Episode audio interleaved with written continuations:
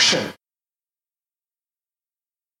Hello and welcome to another episode of The Average Critics. Uh, today is a two-man session between myself and Obi. How are you, Obes? I am very good. How are you? I'm in a real weird state now where like I've got a cough and I'm pretty sure it's not COVID, but in my back of my mind I'm like, mm, maybe it is COVID. But then in the back of my mind I'm also like, mm, do I even care anymore? And then in the back of my mind I'm like, mm, no I don't. So yeah, that's why, that's why I'm at the minute. Alright, it's a, it's a very difficult choice. Um, I mean, if you've got to pay to test, then, you know, Yeah, it's a bit peak. yeah, I think, yeah, just as long as you're sensible, you can work from home or something, then, Mm. then you won't be spreading the germs. But, Yeah. uh, How are you? Sorry. I'm alright, yeah. No, uh, no COVID I'm aware of, touch wood, so good. Um, there's quite a lot of film news. I think it will probably dominate more than the content. Um, although there was a pretty revelatory Moon Knight episode that came Yeah. out yesterday as we record. So let's start with the film news. Uh, there's a thing going on at the moment called CinemaCon. I wasn't aware of it before this year. I don't know if you were, but um, really. There's- no. The major studios have all had their little days. So we've had Sony, we've had Disney, uh, Warner Brothers. Um, I'm not sure who else. I think left. Universal. I think. Oh yeah, they're still a thing, aren't they? Yeah. Um, Furious, mate. oh yeah, well, I mean, Justin Lin has left as director of Fast 10. That's. I don't know if that's a good thing or a bad thing, to be honest with you. I mean, he's done half of them, hasn't he? Yeah. So he's done alright. Although, have you seen the video that's going around on social media of Vin Diesel, like, selfieing with Justin Lin in the background, being like, oh, it's the first day done, and Justin Lin literally looks like he's held hostage. That's jokes. He's literally standing there like, oh yeah, it was good, Vin. And he was like, oh, but it's gonna be sick, isn't it? And Justin's like, I think it's gonna be the best yet. And he just looks so uncomfortable. Well, and then apparently like, a, he's, um, sorry, go on, go ahead. I was gonna say in a couple of days later, he, he's left. Yeah. So, Apparently it's because of um creative differences. Apparently, but apparently he's still gonna be a producer as well. So But how can you have creative differences when you've directed half the franchise and you took them to space? yeah, like what I think- creative differences are you having? I reckon, I reckon he probably wants because I think they said the studio said they're doing another two films. I reckon he probably wants to end it at number ten. I reckon it's something to do with that. I reckon his story probably is probably wrapping up or probably would wrap up the story now. Because ten's a good way, ten's a good number to end that. If you obviously if you're going to go this long, but I reckon the studio are like, nah, we don't want to do go in that direction. We want to do, we want to continue it to do blah blah blah. And he's probably like, nah, I don't want to do that. yeah, 10 is a nice round number. Mm. Um, But then I was thinking about this the other day, right? Like, obviously, the whole point of Fast and Furious is like, it's like a kind of like an open joke how like ridiculous it is, and you know they do things that basically aren't possible, blah blah blah. Um, in number nine, spoiler alert for anyone who hasn't watched it, um, they they end up going to space, like you just said. Um, that should have been your f- final thing. Should have been going to space because you can't really get bigger than that. I don't think unless you end up like, oh, we're going to go to Mars or something. But then that that's just you know that's just it's not really Fast and Furious anymore. Then it becomes like sci-fi. So like I'm trying to figure Yeah. out how do you to finish to finish this series. How do you what do you what's the what's your big spectacle to finish this series? Do they do a Back to the Future? I was genuinely They- thinking that. They Um, drive so fast they go back in time. I was. It's ridiculous that I was genuinely thinking that as an actual possibility that maybe they, they maybe they time travel. you know, this is fast. This this this franchise is about cars. it started off about cars and boosting DVD players, and now I'm talking about the possibility of time travel. It's crazy. Although Brie Larson has joined the cast. Yep, Brie Larson. Um, Presu- I mean, people are presuming it's some family relation to Paul Walker as because they're both blonde. I wouldn't be surprised. to be fair. I miss Um, Paul Walker, man. Not not that he was a great actor. No offense to you, R.I.P. But I just miss him in the in the franchise. You know, as a whole. Yeah, it, I wouldn't put it past them to do some awful, um, de not de aging, but you know, like like they did with uh, Star Wars. Oh yeah, yeah. I wouldn't. Yeah, I wouldn't put past him. digitally recreate his face, Mm. which they kind of did for the, a few shots in was it number seven? Then Number seven, yeah, they did, and it it because I only watched number seven for the first time a few months ago, b- before Fast Nine came out, and I feel like it was quite noticeable.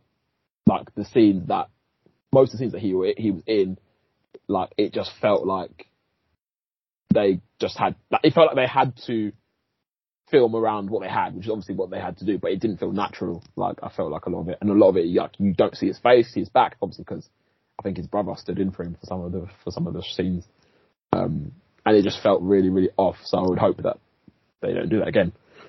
But I don't know why we're going off a tangent about Fast and Furious, but just thinking about it, like the um, they should have ended it at number seven. To be honest with you, when like they all drove off into the sunset, that would have been a good way. to Yeah, that would have been a pretty perfect ending. Um, the the last couple have not been good. No. Uh, you know. so, is there anything else from Universal? Do they own Jurassic Park? Um, I think yeah, I think that was. I think yeah, no, they released a, they released another a trailer for Jurassic Park, Jurassic World Dominion. Um, not that I've watched. Have you seen any more than just the original since last week? Um, I'm halfway through the Lost World, which is the sequel to Jurassic Park. It is nowhere near as good as the as Jurassic Park, unfortunately. No. No. Um, yeah, not enjoying it as much as the first one, but it's not. It's not terrible. It's not good either. it peaked with that one, the, Mm. with number one. But hey ho. I didn't know Um, when Vince Vaughn was in it either. I was quite surprised to see to see his Who, sorry? Vince Vaughn. God, I didn't remember that. You see some of these like really early roles from, from people and you think, yeah, I know you. Uh, Yeah. it's kind of that, that uh, Leonardo DiCaprio meme where he's sitting on the sofa and he's like pointing at the screen. Like, Yeah. "Us." Um, I just pointed, not that you can see it, but, uh, hey ho. Right. So that's Universal basically covered. I mean, unless they're going to come out with another, you know, dark universe failure, uh, I don't see that happening. So we've had Sony. I think they were first. Yeah. They officially announced Venom 3. Oh. I don't think there's any other details other than that, although Tom Hardy is ex- presumably returning, and I think Andy Serkis is rumored to return. It was inevitable, wasn't it? We Really? need to stop rewarding bad behaviour. I mean, we're enabling it though because we We still go really are. I need to, you know, what, yeah, I need to make a stand. Yeah, okay. Glenn, call me out if I do, but on this, I will say this: the 28th of April, 2022 is 5:49 p.m. I will not go to see Venom 3. I'm making a stand here. I will not go to see Venom 3. I'm not. I'm not. I, whether this podcast is still going by that time, I hope it is, but it might not be. But if it, regardless, I will not put money in there. Put Sony's pocket for Venom 3. I'm not doing it. The other ones, these other bullshit films that they're bringing out, like the Morbiuses and the whatever, whatever, and the um, Kraven Hunter and that, I will go and see because they are new properties. Venom, I know is trash. I know it is trash. I'm not going to. I will not watch a third one. I'm putting my foot down. All right, fair enough. So, um, what about El Muerto? Is that, is are you going to see that? Which one was this again? It was based on. What was it based on again? so there's a character who, and this is only going by the Twitter sphere and people more knowledgeable of comics than I. El Muerto is a character of Latin origin who has appeared in a grand total of two comics, Right. supposedly, and Sony have given him a spin-off to be played by the uh, reggaeton hip hop artist Bad Bunny. That was it. He's you'll probably know some of the songs. Bad But- Bunny. I don't think I've ever heard of him. Is it him? It is a him, Yeah. I don't think I've ever heard of him. But okay. Um, yeah, this one I, I saw this this one as well. I thought this was a bit. Uh, I didn't really. To be honest, um, I'll say it's good because obviously it's a it's a Latin character, right? Yes. So good for obviously, yeah, good for representation and stuff. But to hear you say just now, it's someone who's only appeared in two comics out of you know the hundreds of thousands that they probably released is a bit strange. And I'm sure there's another character of Latin descent that they could have uh, made a film about.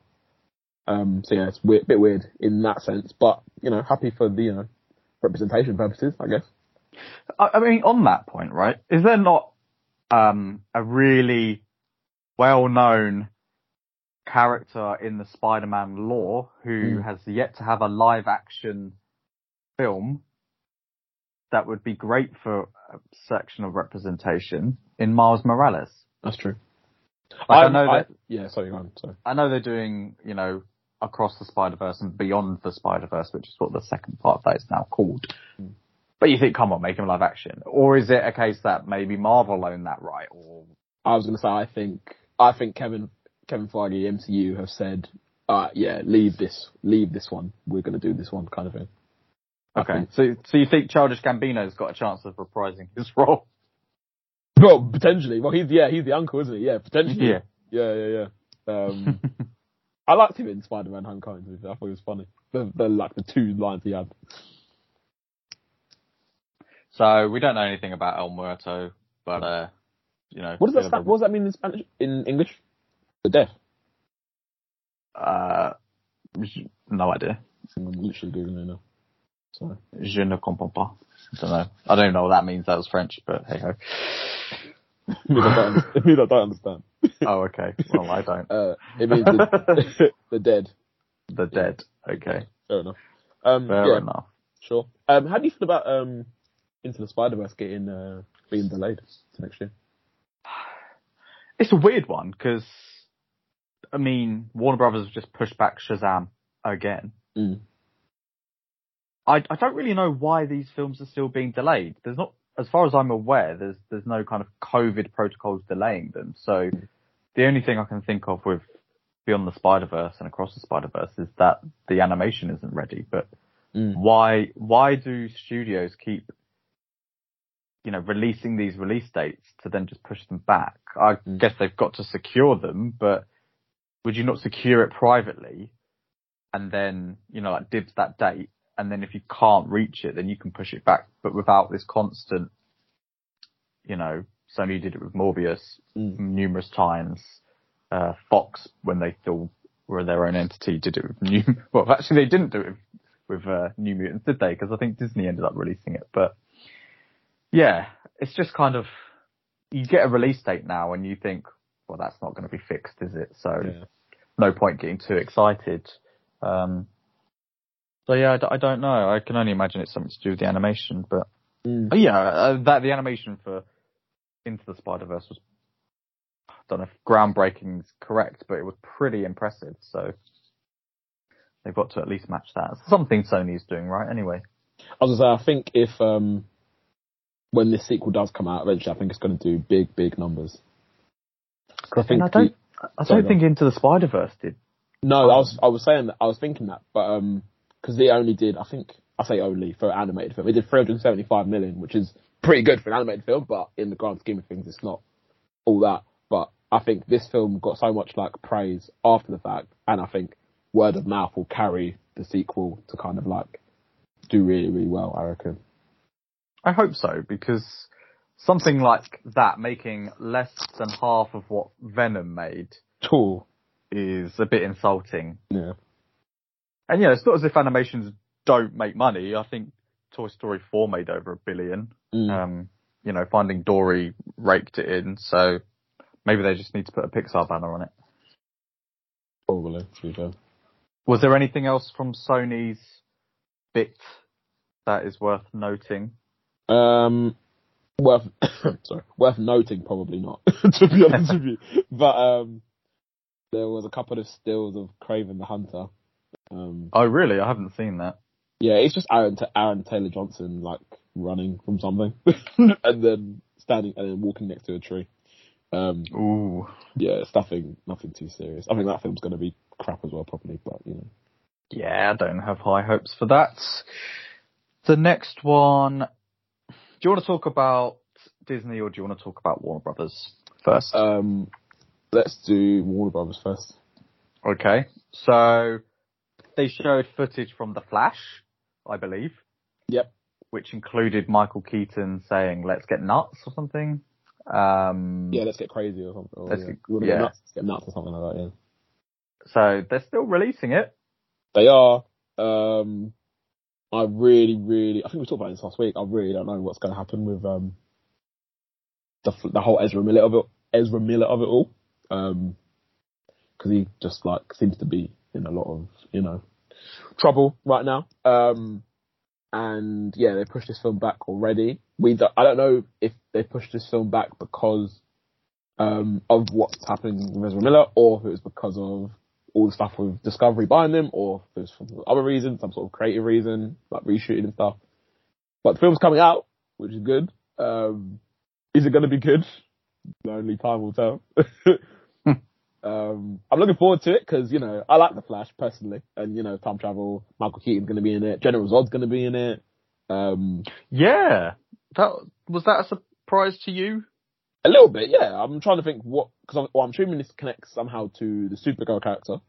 Um, but I guess maybe this will be they're going to travel to maybe an alternate timeline where General Zod succeeds, or maybe General Zod doesn't get killed by Superman or something. I don't know. Um, but yeah, I'm looking forward to see how that ties into this whole thing because I like Michael Shannon. I think he does. He's probably one of the better things about the Man of Steel film that I enjoy. But you know, in general, I think he acts he acts it really well. So I look forward to seeing him back on screen. Um, then I actually wonder if maybe some sort of Superman cameo whether it's Henry Cavill or someone else is going to be in this film, I'm not sure. Because um, I think they said there's going to be multiple Batmans in the film. Um, oh really? Yeah, I think that's. I think I saw someone say that. So Michael Keaton, Robert Pattinson, potentially. I think Ben Affleck. Ben Affleck was rumored to be in it, so I'm assuming Ben Affleck will be in it too. Okay, interesting. Um, but I, I think see, it's, it's so hard to to know what way they're going. But obviously we know that Michael Keaton is going to be in DC for at least a little bit because he's going to be in the Batgirl film. Um, so I guess they're probably just going to use this to reintroduce him to the newer to the newer generation, maybe. Um, then I think they're going to use this to sign Ben Affleck off of Batman. Uh, I think, or at least to be like, oh, he's in his own universe, and that's that unless we get like the Snyderverse, which I don't think we're going to get. But if we do, then maybe they'll bring that back. Otherwise, I think this is their way of saying, right, Ben Affleck, he's done. Then maybe they'll have Robert Pattinson to say, oh, we do recognise this Batman, but he's not in this universe. Um, it's all going to be a bit mumbo jumbo. But you know, are they are, are yeah. they trying to again do the multiverse in one film, whereas Marvel have been doing it over a couple of films and TV series? That's what it seems like. It's almost we were well, we were saying this since the day we started this bloody podcast five years ago. That everything that DC does seems to be so rushed. They don't seem they don't want to take their time with anything. Um, no, they're like, let's get Joaquin Phoenix back. I don't know. That's well, yeah, and like we're getting we're getting a we're getting a Flash film. Is is the thing like we're getting a Flash film, um, with like uh, what's it called, like Flashpoint, which is a cool storyline. Presumably Flashpoint, which is a cool, very cool storyline but like, we don't really know, we don't really know Flash like that either. To be honest, we've seen him no. in both versions of Justice League, um, but we don't like know him. We don't care for him yet. Um, the whole reason of him going back in time is to um, save his mum from dying, um, which you kind of get hints of in uh, Justice League. But again, you don't we don't know it yet. Like we, it's very much like they're going to introduce it and solve it and then go back to go like go back on it all in the, a two hour film, which I think is probably not the way forward, not the way I would do it. But um, no. yeah, I guess you know we have to hope for the best. I guess. Mm. Prepare for the worst, hope for the best. Yeah. I think that's that's yeah. And then and then sorry, just quickly as well. Like, again, I still don't know what they're going to do with the whole Ezra Miller thing. Is I presume I assume he's not going to stay on as Flash because the guy's clearly got some some issues um, that I that I think looking back on it now when I'm watching uh, when I was watching Fantastic Beasts kind of seemed evident in his acting in that film as well. kind of seemed like he was a bit checked out as well. Um, right. So this might be, and if you're going to do it, this is a very good opportunity. And to us, maybe this is why they moved it back so they could do a few extra shoots to say we're going to cast this other person as Flash, and we're going to bring him in at the end of the film to say, oh, multiverse, multiverse blah blah blah blah. This person's now our Flash. Yeah, maybe. I mean, it seems like a pretty untenable position for mm. Ezra Miller. Um, mm.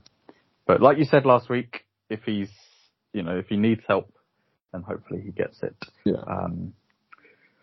Because um, I feel like he's younger than us, isn't he? He's, I think we're the same age. I think I'm sure he's 28, maybe 29. Well, he's 28 until he's 29, Obi. yeah, that's a deep cut. That joke cut so deep, I bantered you off the call. um, but yeah, shout out Jackson Martinez. He might even still be 28. Who knows? Um, Warner Brothers also confirmed the Batman 2 with Matt Reeves, Robert Pattinson, and Zoe Kravitz uh, Mm. Expected to return. That's not really a surprise. It made a shed load of money and was very, very good. So, Do you know what? It did. Sorry, just quickly. It didn't make as much money as I as I thought it was going to make. how much has it made? So it's made. It has made money to be fair, but it's made. I think it's about in that 800 million, mark, 759 million, which is which is pretty good. But I don't know. I just thought it was going to like hit Billy. Yeah, I thought so as well, actually. Um, I think it was on track, but there, you know, it's a three hour movie. I don't know. That's, that's pretty good money. Um, it doesn't surprise me. I'm, I, you know, when Robert Pattinson was announced and I was like, eh, I'm not that bothered. Mm. I was really impressed by the film. So I'm looking forward to see where they go with, with him in that role. Mm. Another three hour epic. Oh, I, I, I feel like the next one might be three hours. well, now they've established so much, they can probably just make it a bit, um, bit tighter. This is true. Um, this is true. They also announced. Um, I'm also look, sorry. I'm also looking forward to the sequel, the Batman sequel. I did like it. I was a fan of it. Um, then they also announced the uh, like the spin-offs, Penguin and something else. Okay. Penguin. Sorry, let me get it up quick. Pe- it was Penguin. Um, it was. Sorry, this is horrible for listeners. Um, So Colin Farrell got to sit through hours worth of makeup again. yeah. He, I, I saw like the little that was it. the um the little uh, Instagram thing of him like him having. Did he have to shave his own head to? Maybe, yeah.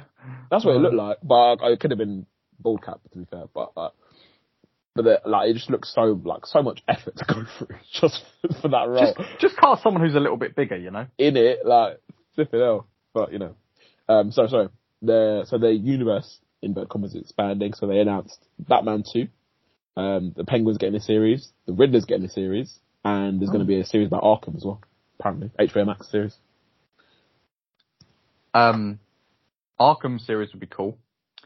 Wonder if they'll use the Joker in there. Riddler series on his own? Mm, Okay. Not really Yeah. sure, like, how much more we need of him. This seems like I suppose if- if they put it as Riddler year one, so presumably that's going to be like his origin, maybe.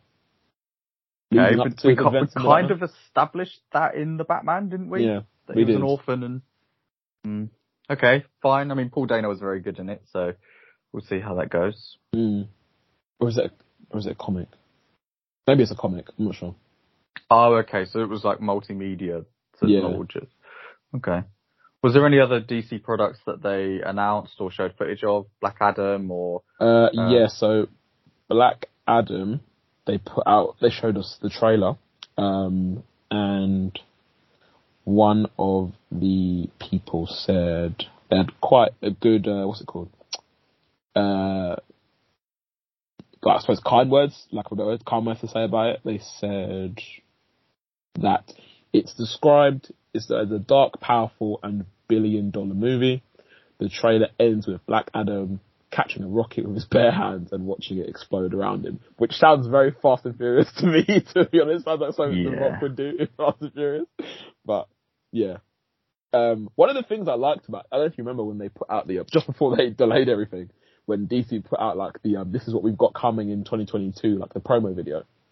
Um, and I did like the Black Adam elements of that video. I think it looked, like CGI wise, it looked really cool. You know, a couple of nice shots of The Rock and I think, uh, what's his name? Uh, James Bond, former James Bond. What's his name? Daniel Craig? Nope. Pierce Uh, Brosnan. Pierce Brosnan, thank you. He had a couple of, um, not, I think he's playing Doctor Fate in the, uh, in the film. He had a couple of nice lines as well, which I thought like were well delivered.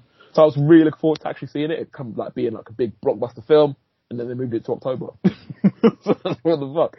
Um, Yeah, around your birthday though. True. True. Um, but yeah, I think, I don't know, uh, I think this film, I think this film will make a lot of money. I do not think it's going to be groundbreaking in any way. I hope I'm wrong, but I don't think I am. Yeah, but I like, I, I, like I- another, I like another trailer as well. To be fair, actually, because we've only gotten like half of the trailer really. I think they just need to make good films and then they can try and be groundbreaking. Agreed.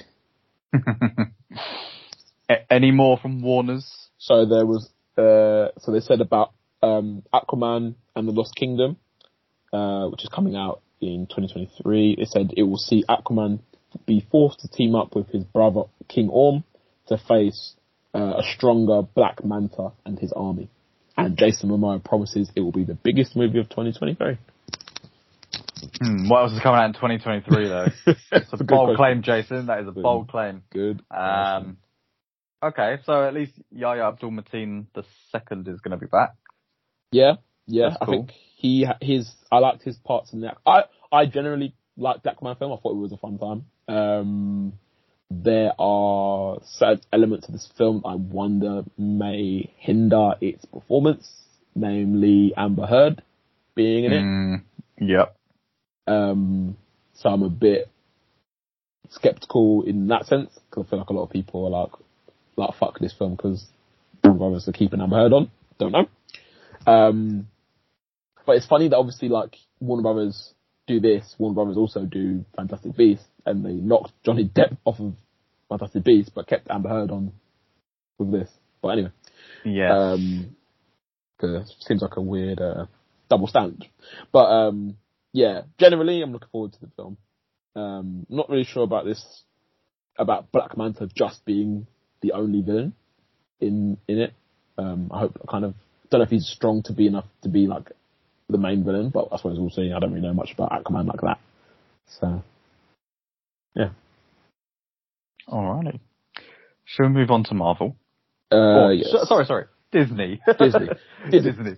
Just quickly, did they have we got any Star Wars stuff from any of this, or Not that I'm aware of. we haven't? Okay, which I That's think is interesting due to its absence. Obviously, we've got Obi Wan starting in a couple of weeks.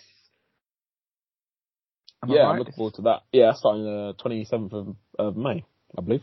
Still annoyed it wasn't May the fourth, but Agreed. you know, um, yeah, because they did announce like, was it Rogue Squadron that Patty Jenkins was supposed to be doing? Um, Is that still Uh, happening? well, exactly. I mean, I don't know. I presume not. I think there's been more cancelled Star Wars films than there have actual Star Wars. films. Yeah, literally. I think Taika Waititi's supposed to get a film, wasn't he? Yeah, the that Benioff and Weiss were supposed to get a trilogy. Rian Mhm. Johnson was supposed to get a trilogy. Mm. That's already seven films there we've not had. Yeah. So yeah, interesting. Um, okay, well we'll get- we'll talk about the non-Marvel stuff first, I guess. Um, so there's Avatar two, which is subtitled The Way of Water, Mm. and um, I don't think it was James Cameron, but one of the other producers said that each of the sequels will be standalone, but also you know explore the the wider Na'vi universe Standalone. So in a sense that they can they can act as standalone films, I guess. Oh right. Okay. Um, fine. I mean, I don't have much enthusiasm for this film. I don't know what it's going to be like. I, I, I mean, it's been so long that I don't really care. Mm. But I mean, I watch it. You know, the the reaction was pretty positive. That it looked, you know, visually stunning, which you'd think the fact it's been in development for 12, 13 years, it it should be. Mm. Um, so yeah, in, intrigued. I think there was some footage shown there. Uh, we're going to see some footage of it before Doctor Strange 2.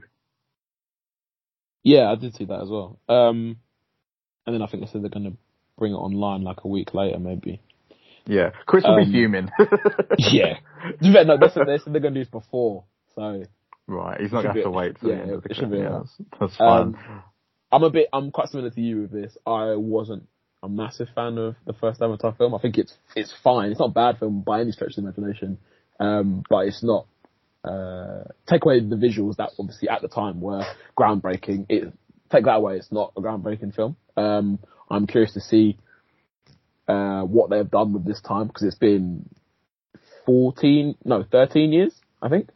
hmm Um, so you have to think that they've been they've been thinking of something like how can we top how much we amazed people last time, this time. Um, you've either got to do something visually that's going to stun us, or you have to make the story really good so that we don't care that the visuals aren't, you know, 150% better than they were last time kind of thing. Um, if anyone could do that, it probably would be James Cameron. So I kind of, I think it'd be a huge risk to make it kind of about visuals because Mm.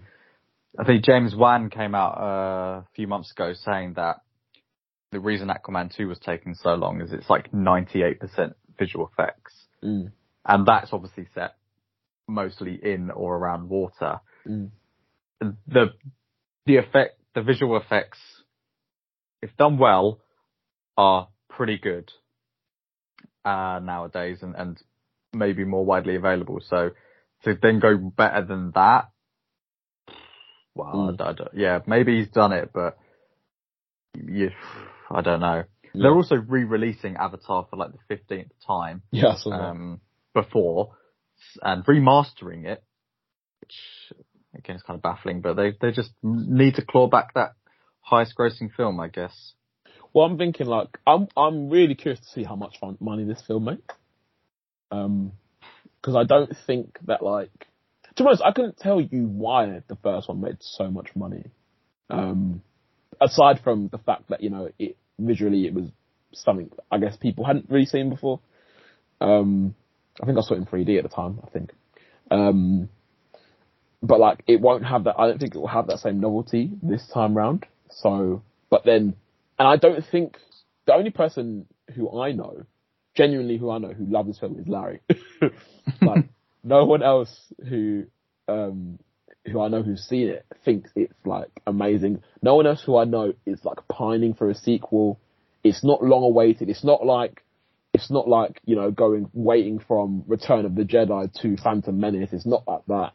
So like I just, yeah, I don't, I don't know how much money this film's going to make. Not that I really give a shit. I just want the film to be good because I'm going to go see it. But yeah, I don't know. I just can't see this film make doing the numbers that the first film did.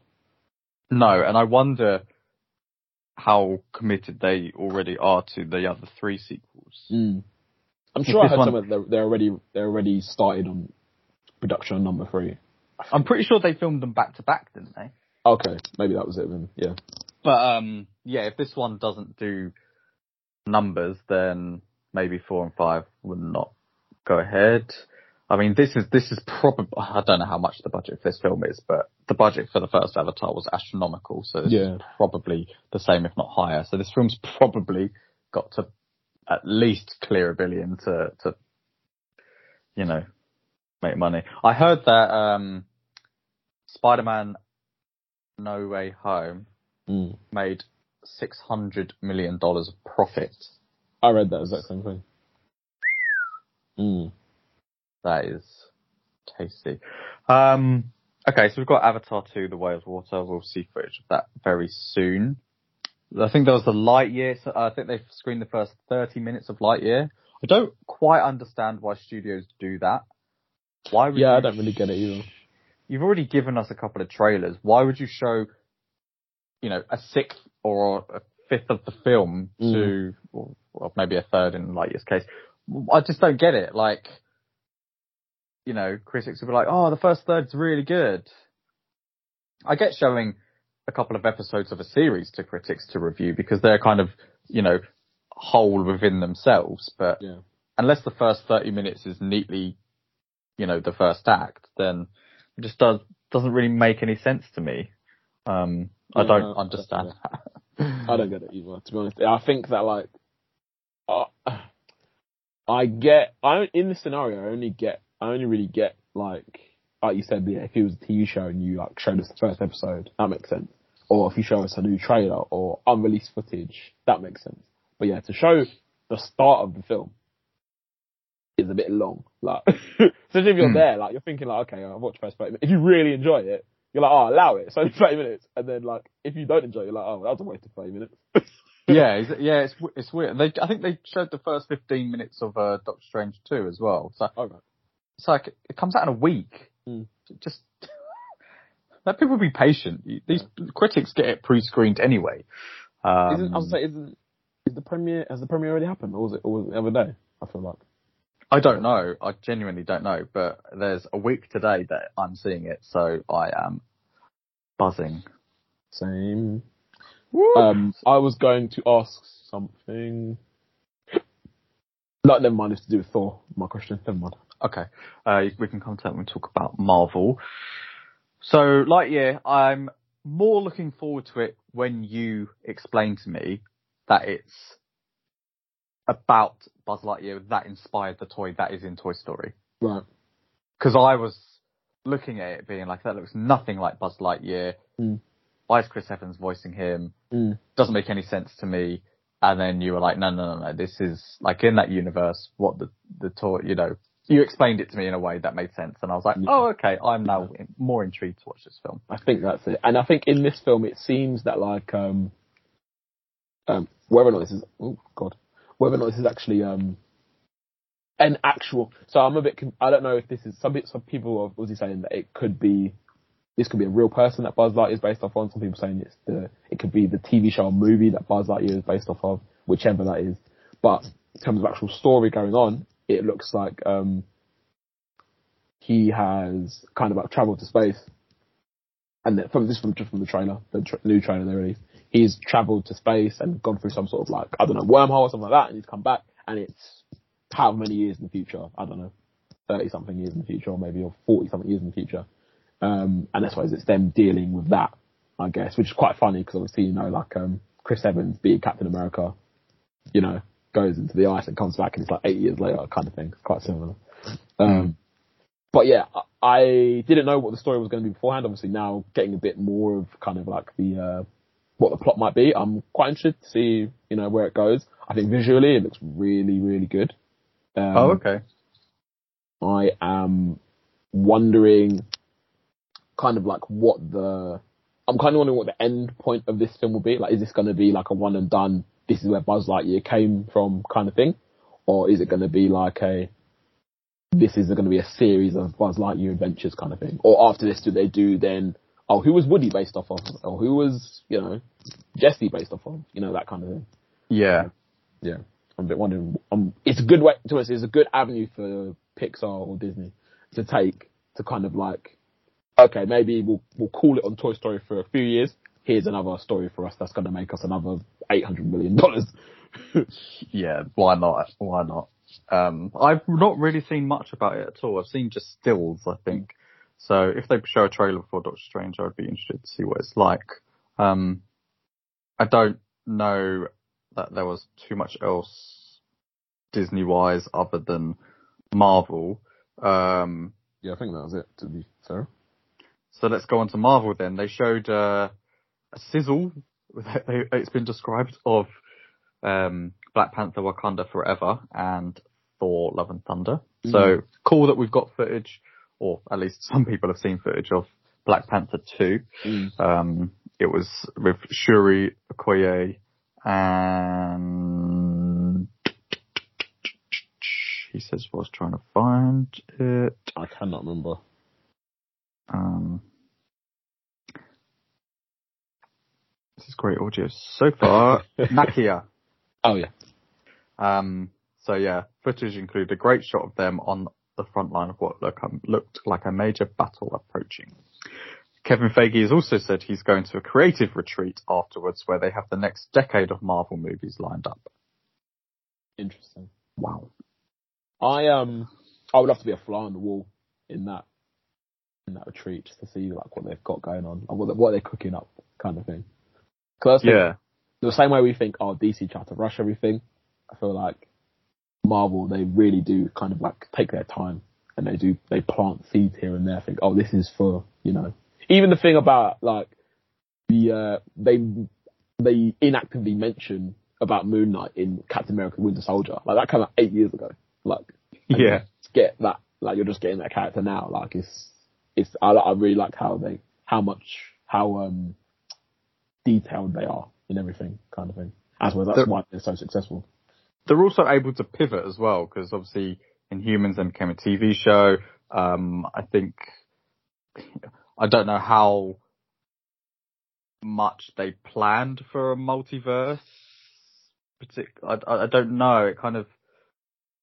So I actually I want to go back and because I was I was thinking the same thing. Uh, I listened to someone do a podcast and they're rewatching Doctor Strange um, in preparation for the new one. I think I might do the same thing. Um, and apparently they give they give hints to the multiverse in that film, um, which was what 2016. Hmm. Uh, Yeah, it's but yeah, it's been six years. I mean, we've literally had an entire Spider-Man trilogy in that time. yeah, that's mad.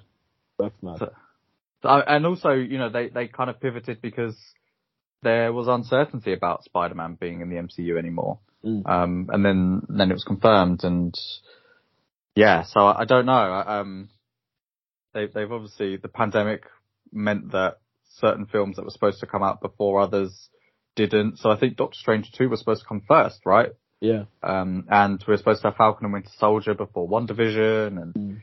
all these things. So the order has kind of been rejigged. Um, I'm also not sure how much they had pre-planned for a Black Widow movie, but you know they made that anyway. So yeah, I, I'm sure it's it's like a. Ideally, we'd do this in, for the next ten years, but you know there's there's room for change. Obviously, they wouldn't have planned Black Panther two to be without Chadwick Boseman. So Yeah. again, it's another pivot. But when Feige's at the helm, Feige is the Fergie of, you know, Marvel, and let's hope he doesn't appoint no David Moyes after him. Um, um, I forgot what I was gonna say now. Uh, oh yeah, with the Black Panther stuff, I am. I was really happy to hear that like people actually like seen stuff of this because I was. I'm quite skeptical of this film, still am really, and I kind of like um was thinking that it might get pushed back because of like all I've been hearing about like their production and stuff. How, how many times have I've had to like stop and got get going again. Um, so I am looking forward to. I'm looking forward to seeing this film, and I hope, I hope it can live up to my unreal, um, unreasonably high expectations of it, because I love the first one so much. So I'm just wondering if I'm just hoping really that this one is at least as good. I hope. Probably won't be, but you know, My worry is, is Letitia Wright strong enough to lead a film? that's If the she- If she is indeed the main focus, we, we don't know. Um, it could be a broader thing. You could be Mbaku. Um, what, what's, what was Daniel Kaluuya's name? Wa, Uh, W'Kabi, I think. What? Okay, yeah, that's it. Um, you know, just like expanding what we see of Wakanda.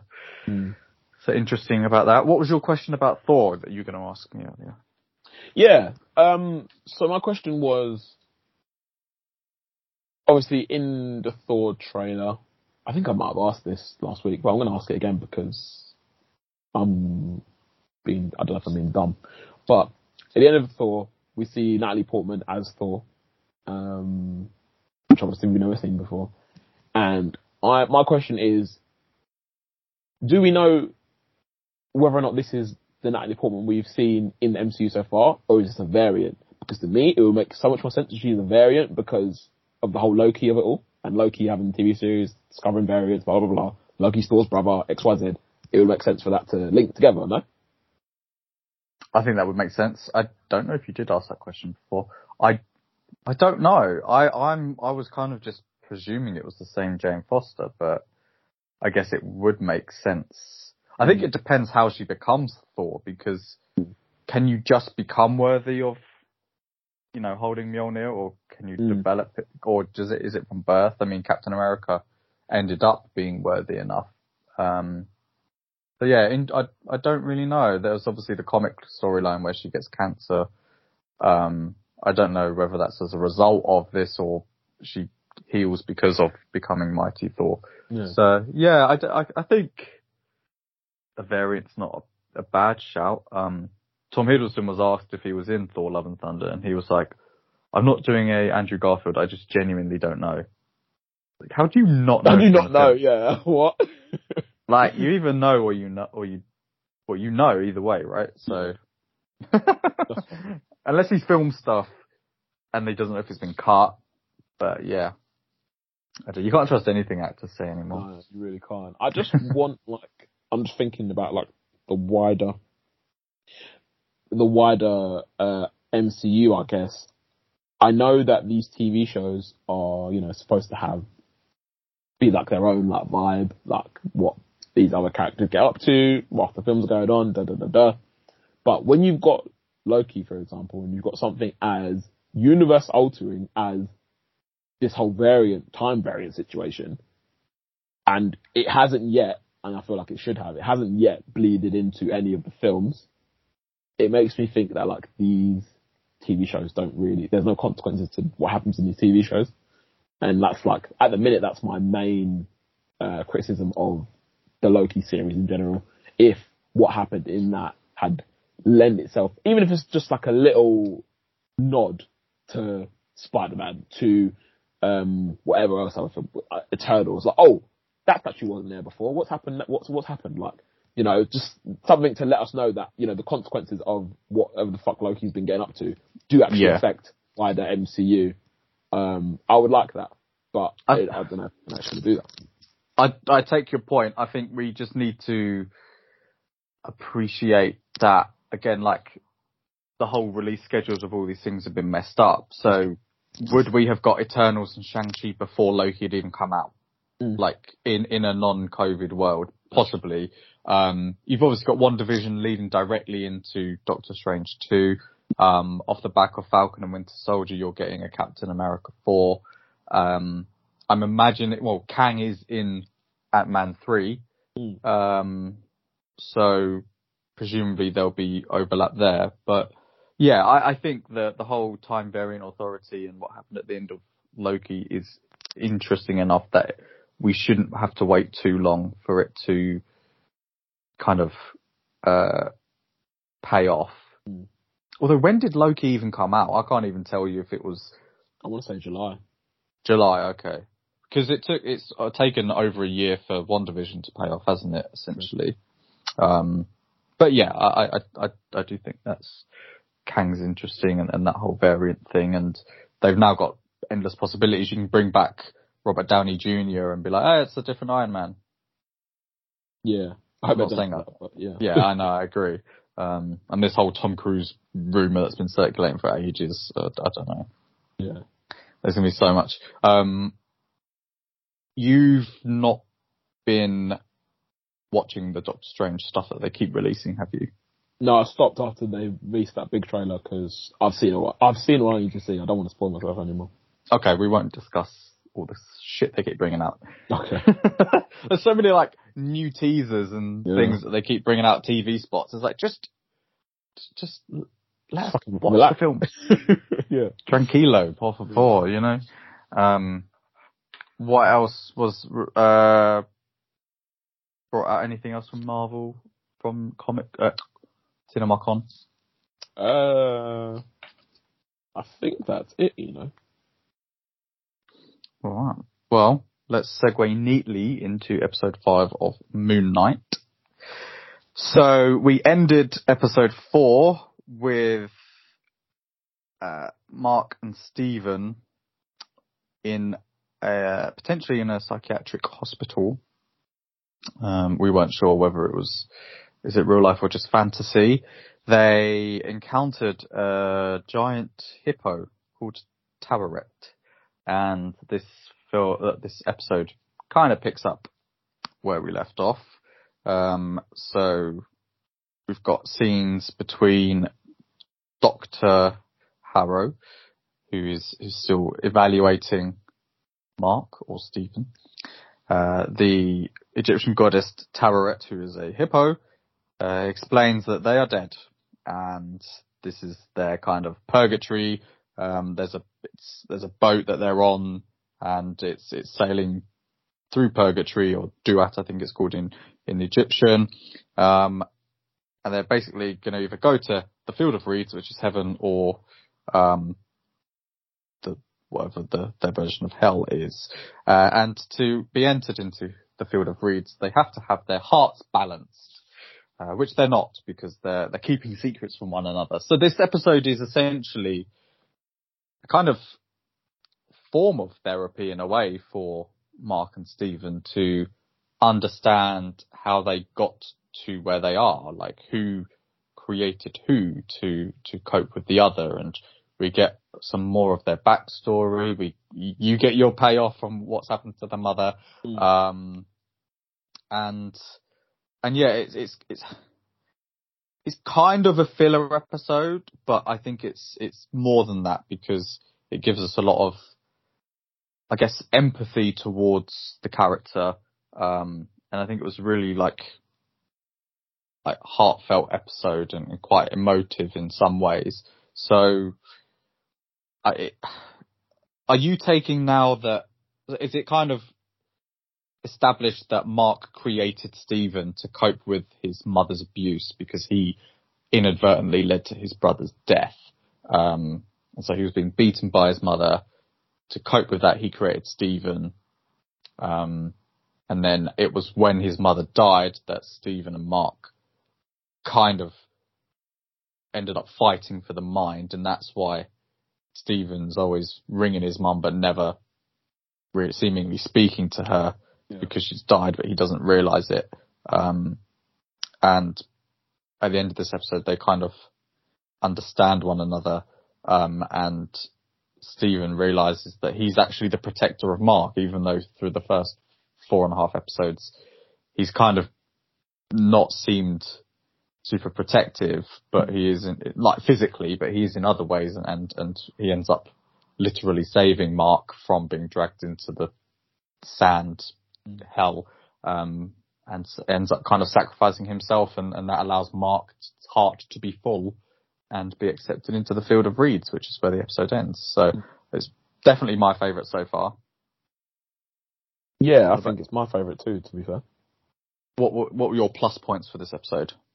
Um, so my plus points, we got um a lot of well, I won't say a lot, but we got answers to questions that I'd definitely been asking. Obviously, yeah, I directly asked the question about my mum last week because that was annoying me. I was like, "What's going on there?" So they directly answered that. We know where Stephen's character, or the origin of Stephen's character. I always kind of assumed that Stephen was made up, to be honest. Um, so that wasn't a massive reveal to me that he kind of like was like, oh, um, you made me up, and I was like, well, yeah, no shit, like he's schizophrenic. Of course he made you up. Of course he made you up. But Hmm. um, yeah, but obviously him watching him realize that his reaction to realizing that he's the made up one is um was quite uh emotional to see. Um, so I like that. I like the whole backstory with the brother and like, you know, yeah, that him blaming himself for his brother's death and that all manifesting into the Stephen character and the whole thing with the mum being a piece of shit and like I enjoyed all of that. Um, I enjoyed how it kind of like switched into the sessions with um Doctor Harrow inverted commas, um, and him kind of like being like Mark, like, come on, like what's more realistic that like you're in a this uh, psychiatric ward or that you're a superhero that does blah blah blah, um, and him kind of like dipping his consciousness in and out of um that those scenes with the Doctor and also the scene and then to the scenes with um Tyrell and uh, and Stephen as well. Um, like the little transitions there.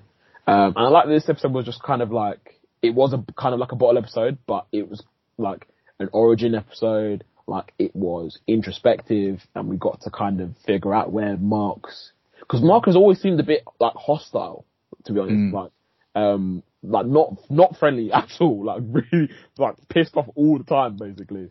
Um, and we kind of we figure out where that comes from. Like we figure out the trauma, um, the emotional trauma and physical trauma actually. So that um led him up to this point. Um, and even with the bit where um they're looking into those doors to see like memories, and he obviously sees the one of him standing by the car with a drink in his hand, and and uh, uh Stephen's like, "Oh, is this one of your memories?" And he's like, "Well, yeah, I guess. Like it's just one. You know, have you never just walked on the street before?" Blah, And he just ignores it.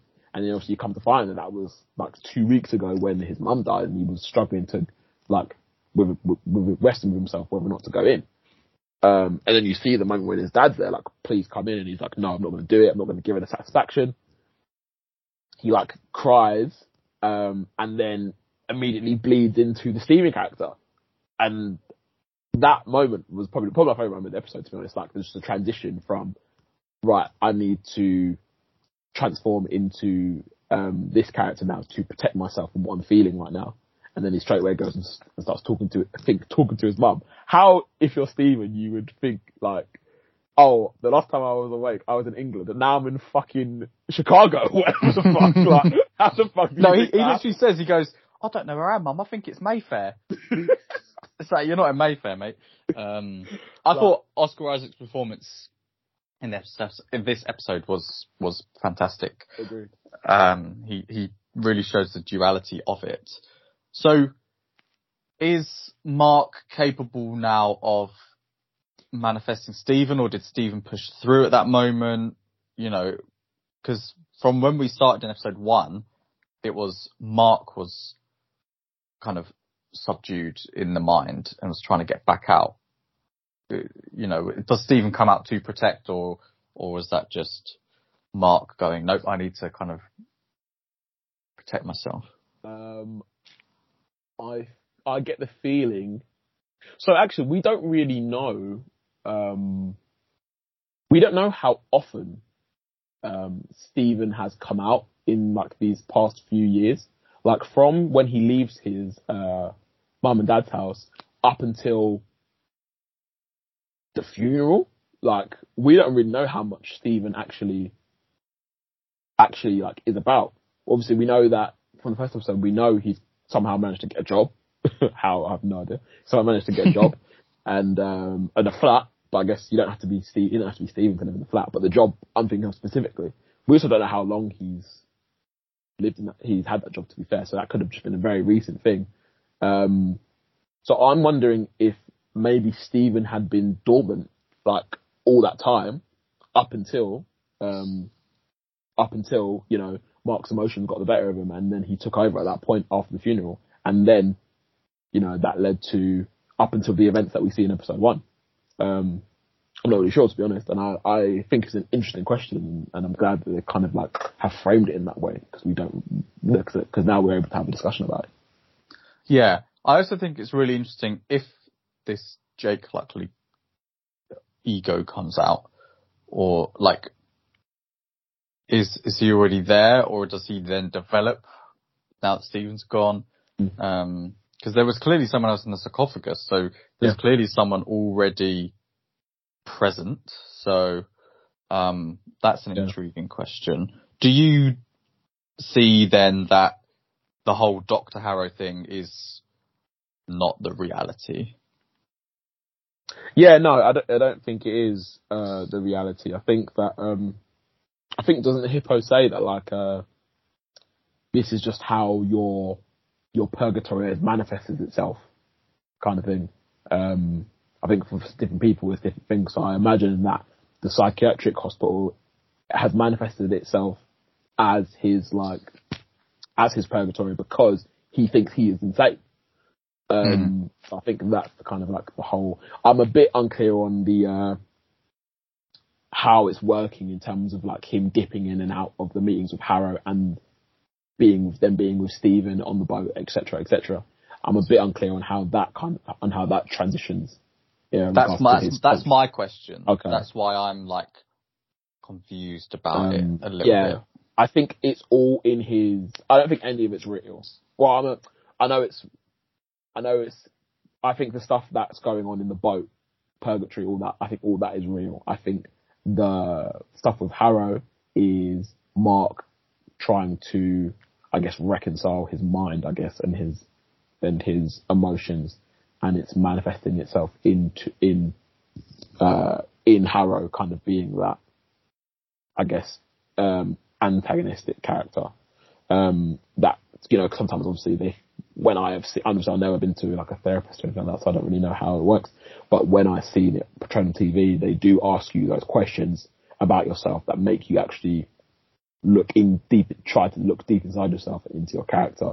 And I guess that is being represented in what we see of, um, in what we see of like, um, what's happening on the boat. So you've got Stephen, sorry, Mark, um, on the boat saying to Stephen, oh, you know, we don't need to look at this. I can just tell you about, you know, the stuff going on in my life. We don't actually have to look at it, blah, blah, blah. And in, and obviously they are going through the memories. And then at the same time, you've got him with the doctor talking about that same thing that he's doing in the boat. Even now I'm talking about it, I'm, I'm confused myself because I'm trying to think, actually, maybe it does make, kind of make more sense that the, the doctor stuff is the reality. Mm. But yeah, it's interesting actually. That'd be a pretty disappointing ending to the show, though, if if it was Absolutely. Yeah. all you know in, in his mind.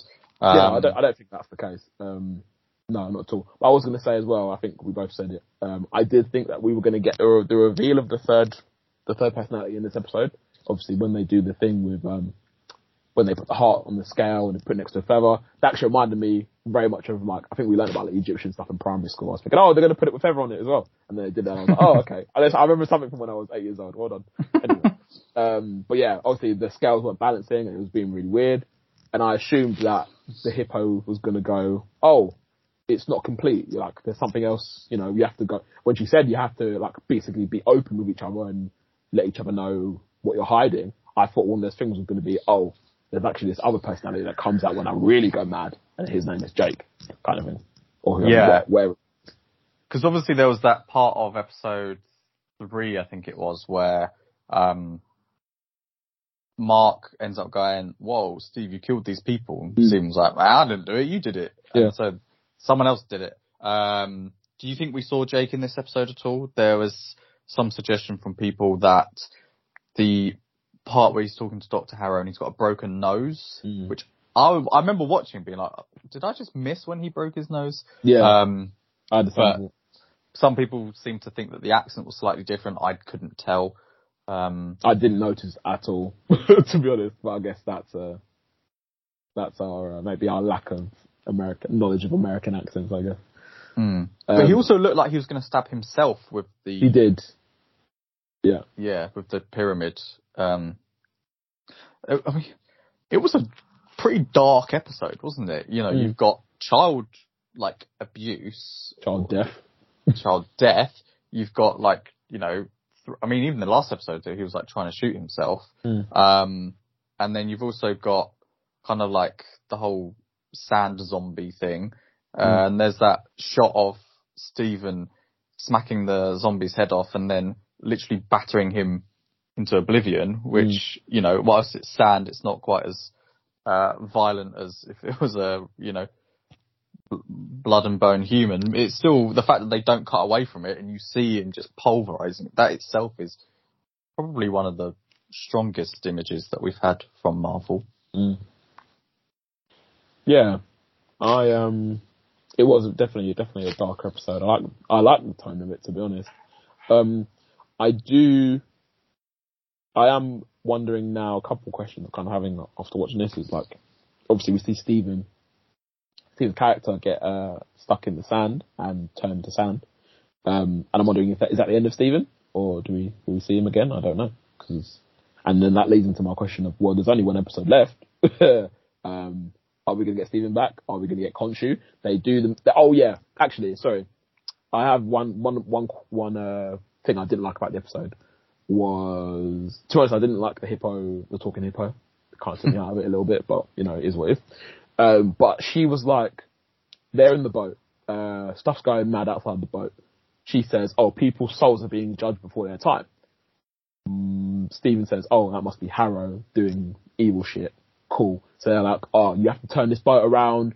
You have to help us do, you have to help us stop us from going to judgment and we have to get back to the real world so that we can do blah, blah, blah, blah, blah. So, so we can get Khonshu or something like that. And she's like, okay, yeah, I'll do my best. And then the next time we see her, she's like, oh, I couldn't do anything. Sorry. you gotta go back to fucking judgment. There's nothing I can do. I was like, what? Like, you didn't even do anything. that seemed, that, that, seemed, that felt really strange to me. And I was like, what the fuck was the point in that then? Uh, what? Anyway. Yeah, that, I thought that was dumb and anticlimactic. Cause I thought she was gonna like help them get to Khonshu and they were gonna, I don't know, do something so that when they do go back into Stephen's body, it's not just a dead body. I thought they were gonna do something with that. But then she was like, no, actually, sorry, it's, you still gotta be judged by the fucking duat or whatever the hell it, is. Um, on your question about whether we see Stephen again, I think it depends whether in this purgatory, Stephen, like, it's only just metaphysically appeared, or whether like when Mark goes back into the real world, Mm. whether he's still part of his mind. Um, because I don't, I didn't expect Stephen to be there to be two Oscar Isaacs, uh, like physically in the same space. No. Um, so I don't know. I think I kind of miss him, but also, you know, he's not the action hero, is he? No, I'll tell you what as well, actually, I'm, I kind of, this is why I wish, I wish, um, there was a couple more episodes in this because I think I was saying, again, I was saying last week that I was getting a bit tired of, um, Steve and Mark's, um, antagonistic relationship. Like, they were always like against each other. Now this episode, they seem to have bonded and now they're like, like you see the way that, uh, Mark reacts when Steven goes overboard, like, like, is literally like, he has, well, he literally has lost a piece of himself. And Mm. I like the way he, they reacted. So obviously that bond is now there. They both realize what, you know, Stephen now realizes what he, his purpose was and kind of like what Mark went through as a child and stuff like that. Um, but, and I would like to see that relationship continue. Uh, and then them two being, you know, more like partners, I guess, rather than, um, you know, people who they were like basically like fuck each other kind of thing.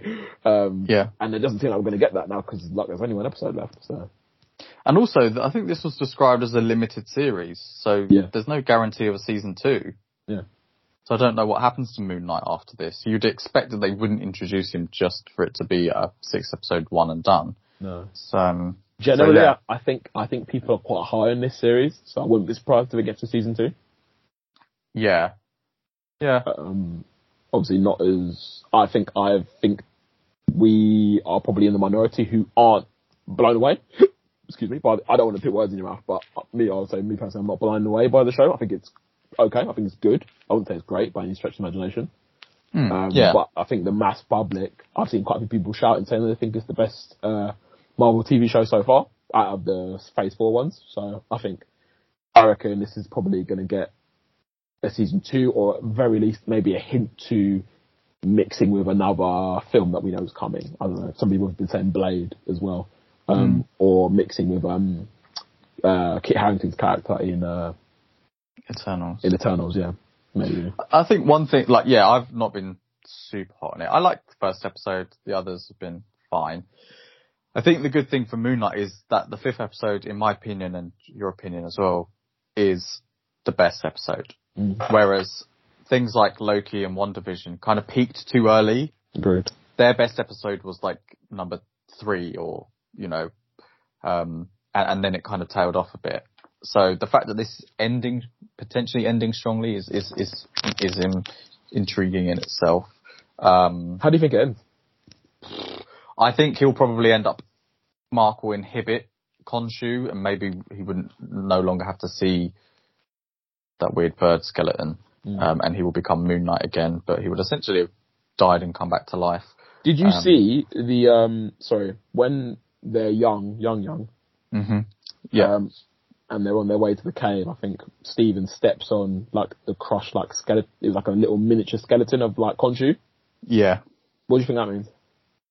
I think that was just like a nice callback because I think that was just like a rotting bird and it was like foreshadowing. Mm. Um, yeah. I, I presume we'll see Ammit, um, Oh yeah. in some real form, Mm. whatever form she takes. Um, and then I'm, I'm pretty sure quite quickly Harrow will probably be dispatched and we'll be like, mm, okay, that was anticlimactic. But yeah, I hope, I, I hope it, uh, I hope it ends strongly and, and leaves us open for more stories. Um, they did mention the ancestral plane in this Yes. episode. So, little nod to Black Panther there. Mm. Yeah, that was cool. I think I was I was listening to a podcast last week, and someone was saying that the Panther God, um, what's the Panther God name?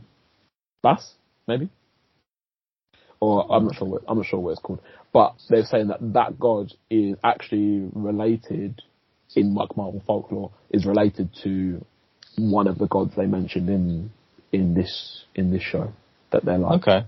either brothers or cousins or something like that. trailer was pretty cool, and I thought that maybe they would mention it after they said the thing about the ancestral plane, but they didn't, and I guess it doesn't really matter, does it? Because we haven't really dove into the Panther gods like that. No. Any more thoughts on Moon Knight? Um, I sorry, excuse me.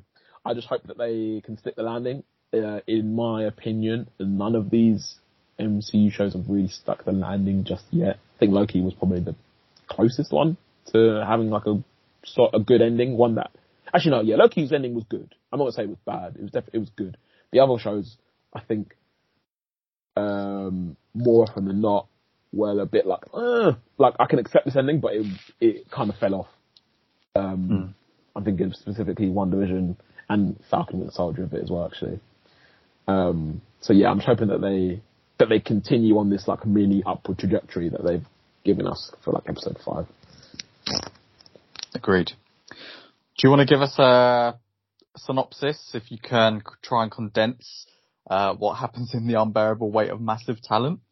okay, cool. This film is about uh, Nicolas Cage playing presumably an exaggerated version of himself, um, who's uh, a little bit like very eccentric, I guess, um, and also uh, down on his luck in terms of like uh, casting and stuff, and I guess making money. Um, he um, is hired to go to the birthday party of um, a what does he do for a living? Javi. What does Javi do for a living? Javi, um, he's in the, the oil business. Um, Oil, that's ol- olive oil. Olive oil, yeah. Olive, so a guy, olive oil manufacturer, I don't know, called Javi, who also turns out to be like a huge Nick Cage fan. Um, they become friends. Um, at the same time, uh, Nick is, um, what's it called? He is recruited, I guess, by the CIA to look into Javi, who they think is like an international drug dealer or terrorist or something like that, who's holding hostage uh, the president, the president of Barcelona's daughter, or president of Catalonia's daughter, um, and Nick Cage for some reason, for some reason says he'll do it, and um, then yeah, a load of stuff happens and and like a load of uh, confusion, I guess. Um, he's got Nick Cage's got kind of like a weird relationship with his family, who he they can't who they also join him in uh some in Spain, wherever they are in Spain, and yeah, they basically end up kind of like becoming best friends, Nick Cage and Ben and uh, Javi those, Mhm. and um and yeah, I guess the film kind of like they kind of like basically they misconstrue each other's intentions, um, and then they manage to overcome the actual bad guy, which is the cousin of Javi, who's trying to kill Nick Cage and his family. Yeah, who for some reason decides Javi needs to be the face of the cartel yeah, uh, rather than than him. Um, yeah, Lucas, I think his name was. Yeah. Did you enjoy it? I did. It was it's a fun time. It was a very fun time. Um, you could just tell, like, I just watched this thinking, like, Nick Cage having the time of his life during this film. Like, he's, I don't know anything about his character in real life, but he just looked like he was having so much fun, just like playing as like a, I feel like is a much exaggerated version of himself. I think there's also like elements of kind of autobiography. I mean, he didn't write this, and he actually apparently turned it down a couple of times initially. Uh, it's directed and written by a guy called Tom Gormican. Um, I don't know if he's done anything else, but yeah, this, this is there's elements of Cage's kind of real life. You know, he has had financial struggles and you know divorces and things like that. So I wonder, you know, how comfortable he was. He must have been comfortable going through that in a fictionalized version. But when when he was in that scene in the therapist's office and they were like, "Oh, this is your daughter," I was kind of like, "That probably is his real daughter." I was thinking, she looks like him. Yeah, she's was- not. She's actually um, Kate Beckinsale's daughter. Okay. But yeah, I was I was like, "Is that his real? Is that his real daughter?" But then Sharon Horgan turns out to be his ex-wife, and I was like, "Well, I know that's not true."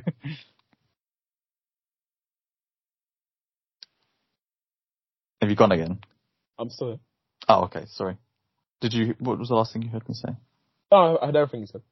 Oh, okay, cool. Um, yeah, I enjoyed this. I thought it was funny.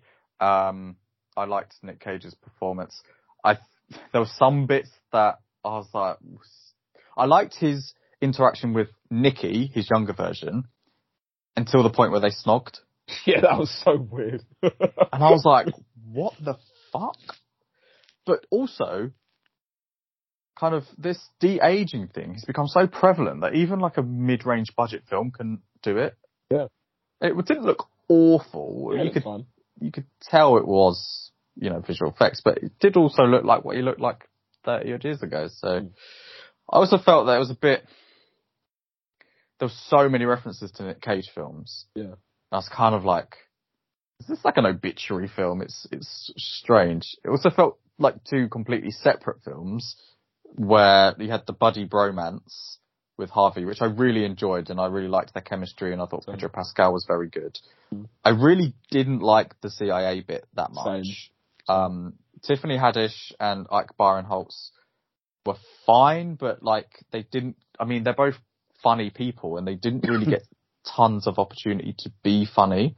Yeah. Apart from Ike Barinholtz going, why the fuck would I watch Croods 2? Which we saw in the trailer anyway, so dampens the last. He's also barely in He's it. barely in it. Yeah, he's in like maybe two scenes.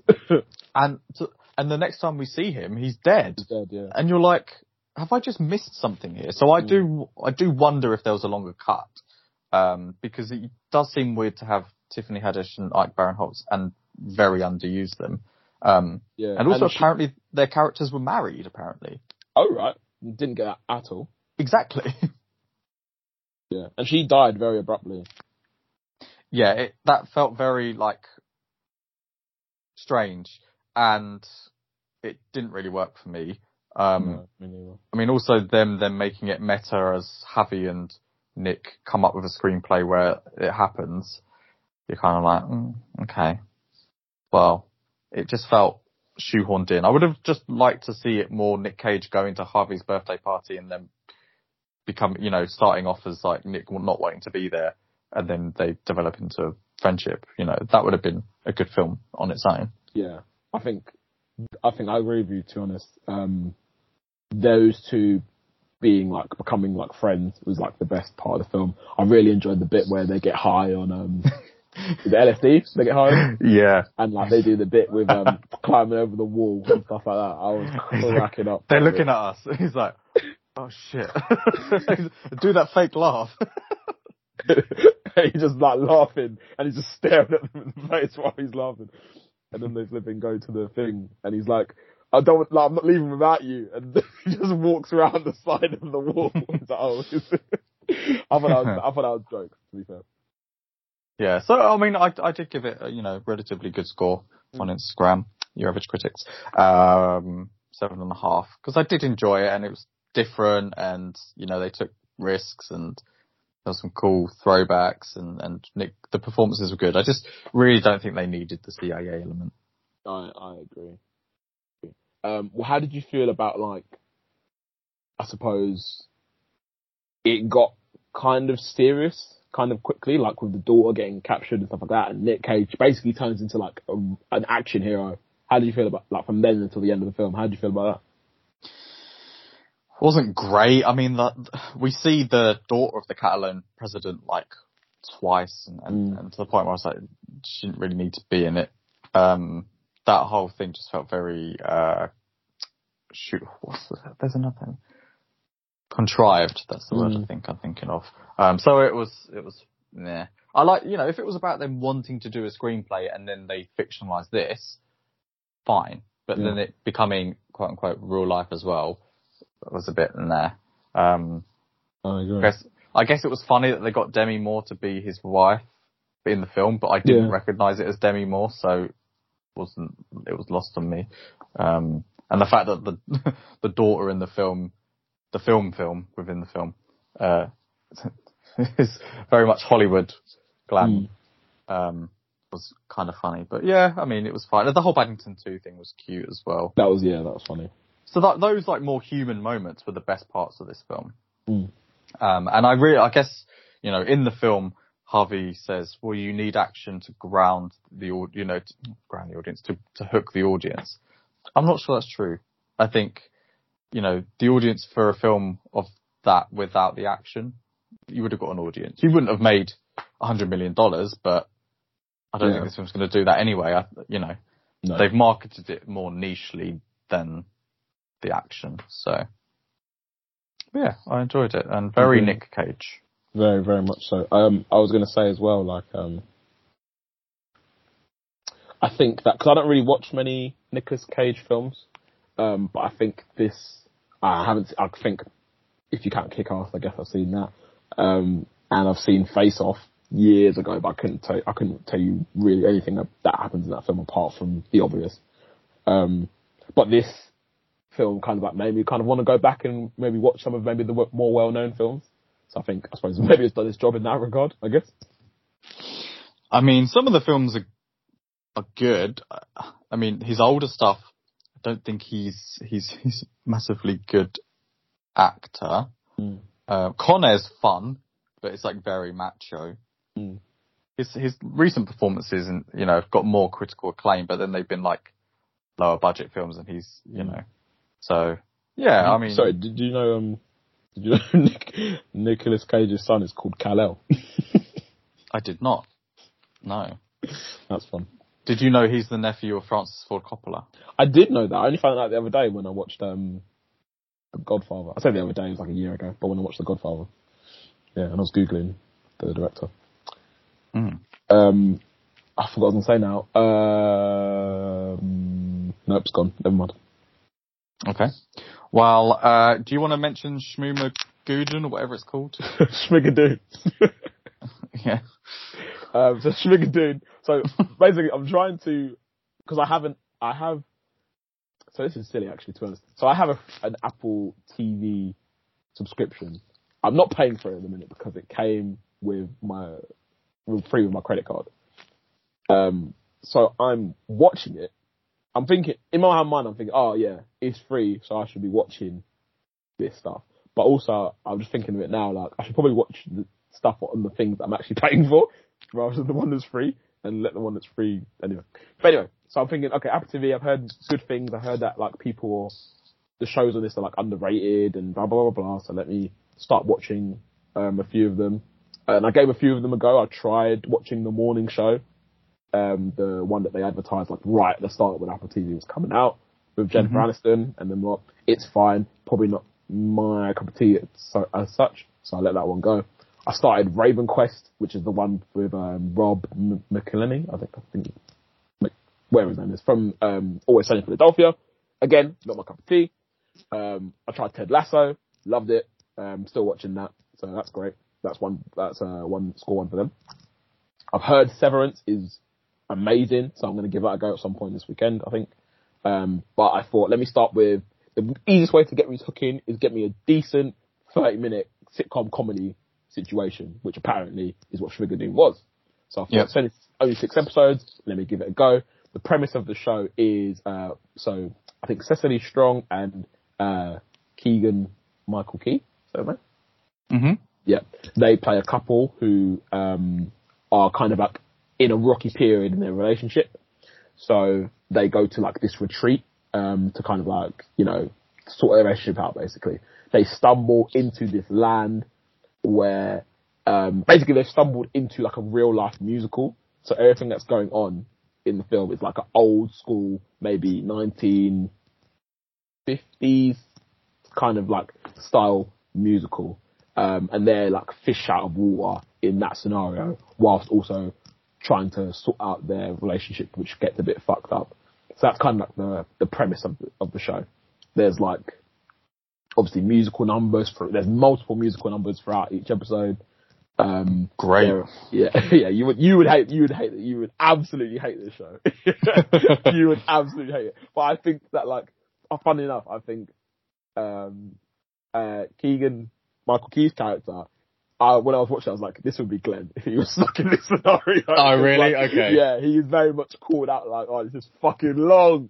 like, like, he's like fucking like, he's very much like, oh yeah, I hate this place. Like, I hate musicals. I hate da da da da. I think that's what you would be like in that scenario. So I found that quite funny, seeing that like the parallel. Is the Um, music good? Not really. Is it intentionally bad? I think so. Okay. I think it's, inten- it's intentionally like cheesy. Right. I would say. Um, and uh, yeah, so the characters, excuse me, sorry, the characters in the musical land are like caricatures of like, or like, I suppose in a way, kind of like parodies of like um, classical um, characters that would be in musicals of those of that time, and I think they do a good job of kind of like pointing out how like stupid these characters are and how one dimensional and flawed these characters are. For example, like um you've got uh the you've got the the the the evil woman of the town who's like this like um, obsessed with the Bible and everyone's a heathen and she's perfect and blah blah blah blah sort of type of character who's obviously not perfect and obviously like um like a bad character basically. You've got this um girl who's typical blonde, stupid. Her dad's like an old hick who's like, you need to, if you touch my daughter, you have to marry her, otherwise I'm going to shoot you with my shotgun. That, that kind of, right. Okay. yeah, that kind of dumb character. But they openly like make fun of of these characters and like how how dumb they are, kind of thing, which I think is good. Is good. Is a good thing about it. And um yeah, they kind of like go through the motions, like revealing um certain character arcs of certain characters and like what they're going through. So like the mayor of the town who is called Aloysius Menlove. Surprise, surprise, he turns out to be gay. right. Okay. um, and like the town like reacting to that. You've got um this other character. Oh, Ariana DeBo- DeBose, DeBose is in this film as well. Okay. Um, sorry, not film, uh, show. Um, and she plays like a teacher who has a little brother with a lisp. The little brother turns out to be her son, who she had like out of wedlock, and da da da da. She's like one of the more sensible characters in in the town, but um, they're all still a bit like very uh, they don't understand like the um these new these modern city folk. They don't understand it, kind of thing. At the same time, um, uh, the two main characters, their relationship is deteriorating. They basically break up for like maybe three or four episodes. At the same time, you get like, uh, you get flashbacks of kind of like the start and the middle and like near to the end of their relationship and kind of like how they kind of like showing how much they like each other and kind of the things that they've gone through and stuff like that. And, um, it all ends up kind of basically with their, these two characters. They go off with other people in the musical because I think that might be. So they get stuck. Sorry, what to say? The main thing is they get stuck in this musical world, and the a leprechaun comes out of nowhere basically and says that like um they can't come out, they can't escape that world until they leave with their one true love, and so they try to leave together. And they couldn't leave. They're like, "Oh, do you not love me? Do I not love you?" Blah blah blah. And then that leads to them breaking up. Blah blah blah. And then they think, "Oh, maybe if I fall, if I fall in love with someone else from this town, I won't be able to leave. But in the end, they kind of like both realize that like they're never, they were never in love with these town people. They're in love with each other. So they reconcile. There's a big musical number, and then they walk towards this bridge to potentially exit. Uh, but we don't find out because it fades to black. So I was like, oh, okay, guess we're getting season two, I guess. But I didn't love the ending because I wanted to know what the fuck was actually going on because they literally go from the real world into this musical world, and I'm like, are they on like crack or they're or something like? I want like I wanted like a, a reasonable explanation for like what the fuck what the fuck yeah, happened. it sounds very uh, high concept. Like Yeah. there's a lot going on. Is it a metaphor for something? I mean, what's a schmoogadoon? Mm. I don't know.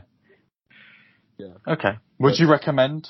Not for you. I think you- I don't think you'd be able to get through ten minutes of this of this show. Nah. I mean, do you know what? I started watch. It was a while ago. I started watching um, Sweeney Todd, and in about the first five seconds, someone starts singing. And I was like, no, Yeah. turned it off. Not my bag. But Yeah, oh it's, well, it's I've, okay. I've it's okay. I've heard good things about some of the stuff on Apple TV.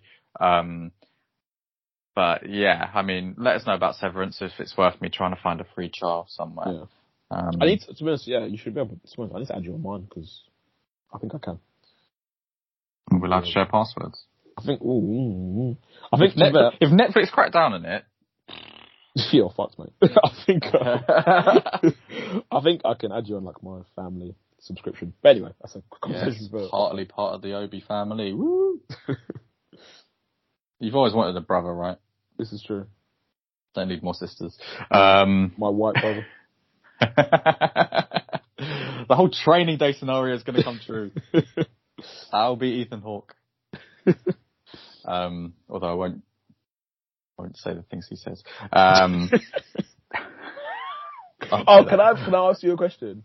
Sorry. Yeah, Like, sure. like, while we're talking in it, because I saw a video on the interweb, um, which was about uh, saying is Denzel Washington an overrated actor, and their reasoning for saying he was overrated, I don't agree with it, but their reasoning for it was because they feel like in majority of his films, he kind of plays the same type of character, but just in different scenarios.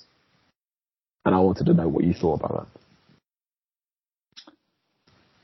that. Um, And also, sorry, to add on to that, if you do, if you are like typecast, but you're really good at that one role, can you still be like cast as a great actor? Yes.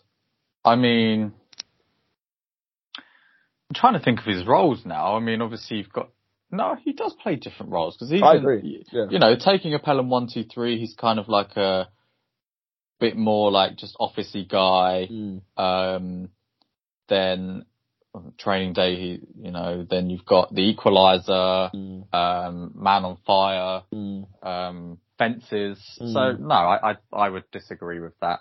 Um, maybe he doesn't do accents loads, but that doesn't mean he's playing the same character. I mean, you know, Ryan Reynolds plays the same character Yeah. all the time. uh, but his, you know, people still say he's a good actor. Mm. So no, I, I would say Denzel Washington is a is a good actor, one of the greats. Mm. There's that. But listeners can get in touch. We are on Twitter at YAC Podcast 17 or on Instagram at Two Average Critics. So please let us know if you think Denzel Washington is an overrated actor. Um, Yeah. This person also said that, to be fair, which I don't technically disagree with, they said that they thought that um, uh, Leonardo DiCaprio was like the greatest actor of all time, basically. Which, to be fair, is probably up there. I mean, he's he's so versatile, it's ridiculous. So yeah, I mean, you know, someone people say, you know, Robert De Niro is a good actor, but he he did play very similar roles.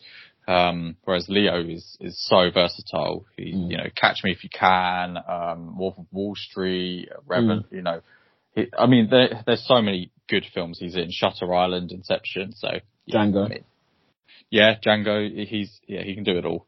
Yeah. Um, But sorry, So- sorry, just quickly, this guy's top three was, it was Leo, Christian Bale, and Daniel Day-Lewis. Were his top three. Christian Bale, um, he's good, yeah.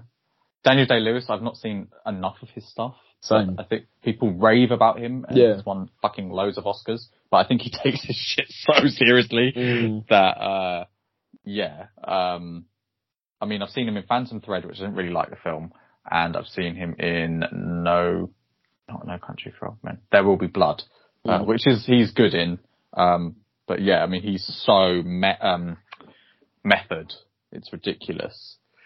So yeah, I mean, it probably, maybe it's worth us thinking about discussing on another pod who our top three, five actors would be. Yeah. Um, cause I can't think off the top of my head of any other actors, so. Definitely need to do some digging. Um, is there anything else you want to discuss before we wrap up for today? Uh, not something, no, there's something I want to discuss, but I think it's Uh, going to be uh, up there, yeah. All right, fair enough, fair enough. Uh, so next week, um, we've got the final episode of Moon Knight. We've got Doctor Strange 2. We're going to be hungover. We're going to do a pod. Oh yeah. uh, somewhere down in Bournemouth, maybe. I don't know if we get to. Oh, please, can we do? Can we do one of uh, maybe you can hear Chris snoring on live audio. Um, but anyway, yeah, please do get involved. Uh, ask us questions, leave us a review, uh, just interact with us. I've already given you the socials, and uh, tune in next time. Keep it sexy.